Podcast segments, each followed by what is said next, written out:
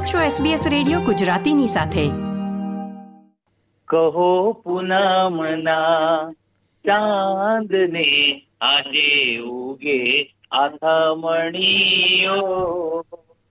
હે મારા મનડાના મીત, મારું જીવન સંગીત આજે લઈને આવ્યું છે કહો પૂનમના ચાંદને આજે ઉગે ઓસ્ટ્રેલિયામાં આમ તો ઓગસ્ટ અને સપ્ટેમ્બર મહિનામાં નવરાત્રિની ઉજવણી થાય છે. ઘણા કલાકારોએ આ વર્ષે ઓસ્ટ્રેલિયા આવીને ગરબાના ચાહકોને ખૂબ જ મજા કરાવી છે. ખરેખર નવરાત્રિનો પર્વ હાલમાં પૂરો થયો છે ત્યારે ઓસ્ટ્રેલિયામાં તો હજી નવરાત્રિની ઉજવણી ચાલુ જ છે. શનિવારે યુનાઇટેડ ગુજરાતીઝ ઓફ ઓસ્ટ્રેલિયા સંસ્થા દ્વારા શરદ પૂનમ નિમિત્તે યોજાનારા ગરબાના કાર્યક્રમ માટે ખાસ ભારતથી આવ્યા છે પ્રસાદ કરદમ અને અપરાજિતા સિંઘ. તો આવો તેમની મુલાકાત કરીએ. પ્રસાદ કરદમ અને Aparajita welcome to SBS Gujarati. Thank you વત્સલભાઈ thank you Prasad Kardam અને અપરાજિતા હું આપ ત્રણેયને પૂછવા માંગુ છું કે તમે ઓસ્ટ્રેલિયા આવ્યા છો. શરદ પૂનમના ગરબાના કાર્યક્રમ માટે તમે કેટલા ઉત્સાહિત છો? એકચ્યુઅલી એવું છે કે યુજીએ દ્વારા જે આ ગરબાનું આયોજન કરવામાં આવે છે, એમનો એક પર્પઝ એવો હોય છે કે, જે પણ ગરબાનું આયોજન થાય એકચ્યુઅલ નવરાત્રી અથવા તો એને રિલેટેડ ડેઝમાં થાય. અને એ અમારા માટે પણ બહુ સરસ છે કે નવરાત્રીથી બહુ પહેલા, બે મહિના પહેલા કે નવરાત્રીના પોસ્ટ કોઈ એવું ઓર્ગેનાઇઝેશન થાય એના કરતા ડ્યુરિંગ નવરાત્રી અથવા તો કનેક્ટેડ ટુ નવરાત્રી, એટલે અમારા માટે પણ સરસ છે. અને ટુ થાઉઝન્ડ નાઇન્ટીન નો અમને એક્સપિરિયન્સ છે. બહુ જ મોટી સંખ્યામાં ઓપનમાં અમે સરસ ગરબા કરેલા. અને એટ ધેટ ટાઈમ કદાચ એ પહેલી વાર એવું ઓપન ગરબાનું ઇવેન્ટ ઓસ્ટ્રેલિયા માટે પણ હતું. અને બહુ અમને પણ મજા આવી હતી ને વી આર હોપિંગ કે એ જ વસ્તુ આ વખતે બહુ સારી રીતે રિપીટ થશે. એટલે જે ઓસ્ટ્રેલિયામાં જે એક પરંપરા છે કે એકચ્યુઅલ નવરાત્રી પહેલા ઓગસ્ટ મહિનામાં નવરાત્રી ઉજવણી કરવામાં આવે છે પણ અત્યારે ખાસ કરીને શરદ પૂનમ નિમિત્તે ગરબા કરવામાં આવે છે. તો એક નવરાત્રીની એક વાઇબ્સ હજી પણ લોકોના દિલમાં હોય જ. તો એનો લાભ ક્યાંક ને ક્યાંક મળી રહે. હા એટલે એકચ્યુઅલી એ જ થશે કે શરદ પૂર્ણિમાના રેફરન્સથી આપણે કરીએ છીએ. અમે પણ અમારા લિસ્ટમાં પણ એવા ગીતો ગરબાનો યુઝ વધારે આ વખતે કરીશું કે જેમાં શરદ પૂર્ણિમાના લગતા ગરબા અને ગીતોનો ઉપયોગ થાય.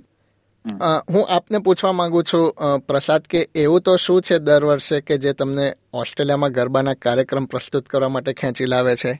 પહેલી વસ્તુ તો કલાકાર તરીકે જુદી જુદી જગ્યાએ જઈને પરફોર્મ કરવાનો અમને તો આનંદ હોય જ. પણ અમે અહીંયા આગળ આવીને જે એક વખત એક્સપિરિયન્સ કર્યો છે ફ્રેન્કલી સ્પીકિંગ અમને એવું ખબર જ નથી પડી કે અમે ઇન્ડિયાની બહાર ક્યાંક જઈને પરફોર્મ કરી રહ્યા છીએ. ત્યાંના લોકોમાં જે છે કદાચ એવું જ કદાચ એનાથી અમુક અંશે તો અમને વધારે જોવા લાગ્યું હતું કે ખૂબ જ બધા ભક્તિથી તહેવારની ઉજવણી કરે છે આયોજન બહુ સુંદર થાય છે અપરાજિતા આપ કંઈક એડ કરવા માંગશો?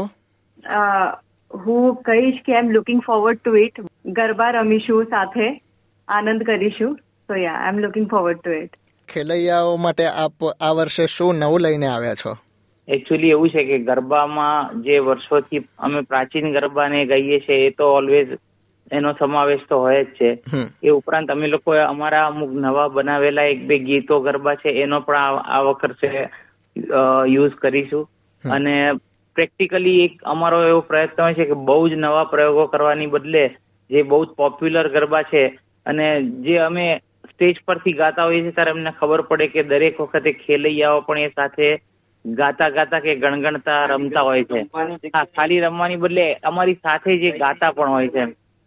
એટલે એટલે એટલે જે આપણા મોસ્ટ પોપ્યુલર પ્રાચીન અને જાણીતા ગરબા છે એનો વધારે ઉપયોગ એ ઉપરાંત અમે લોકો અમારા પોતાના એક બે ક્રિએશન છે એ પણ અંદર ઇન્ક્લુડ કરીશું.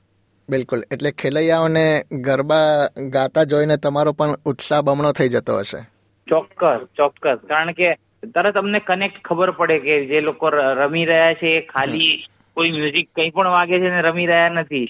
એ લોકો એકચ્યુઅલી અમારી સાથે સિંકમાં ગાતા જ હોય છે એટલે એના જેવું તો સરસ કંઈ નહીં. તમે ભારતમાં નવરાત્રીના કાર્યક્રમો પ્રસ્તુત કરો છો અને દેશ વિદેશમાં પણ તમે ઘણા કાર્યક્રમો આપ્યા છે તો એવી કઈ બાબત છે જે ભારતના ખેલૈયાઓમાં અને દેશ વિદેશમાં કે ફોર એક્ઝામ્પલ ઓસ્ટ્રેલિયાના ખેલૈયાઓમાં કે નવ નવરાત્રીમાં યોજાતી હોય જે વસ્તુ એ પરંપરા તમે એમાં કોઈ ડિફરન્સ અનુભવ્યો છે? એવું એટલે કદાચ અમારું પર્સનલ ઓબ્ઝર્વેશન છે પણ એવું લાગે છે કે કદાચ ઇન્ડિયામાં જેટલું બિંગ એન આર્ટિસ્ટ અમે કમર્શિયલ ગરબા પણ કરીએ છીએ જ્યાં ટિકિટ સેલ થતી હોય ને એવું.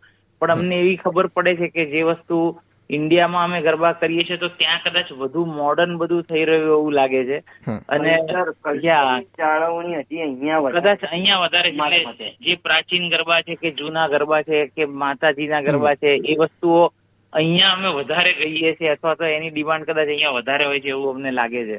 એટલે ગુજરાતમાં રહીને તમે જે ગરબા પ્રસ્તુત કરો છો એમાં ગુજરાતીપણું દેખાય એનાથી વધારે ગુજરાતીપણું કદાચ તમને અહીંયા વિદેશમાં જોવા મળે છે. ખરેખર ખરેખર એવું લાગે છે.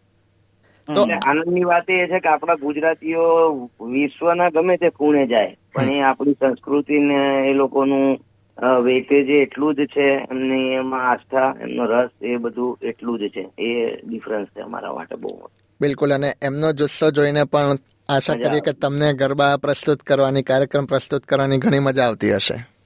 ચોક્કસ ચોક્કસ ચોક્કસ.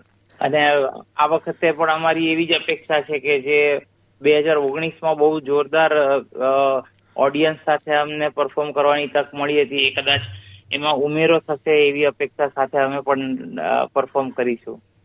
તો હાલમાં અમારા જે શ્રોતાઓ લિસનર્સ જે આપણી આ મુલાકાત આજે સાંભળી રહ્યા છે એમના માટે આપ ત્રણેય એક ગરબો પ્રસ્તુત કરી શકો?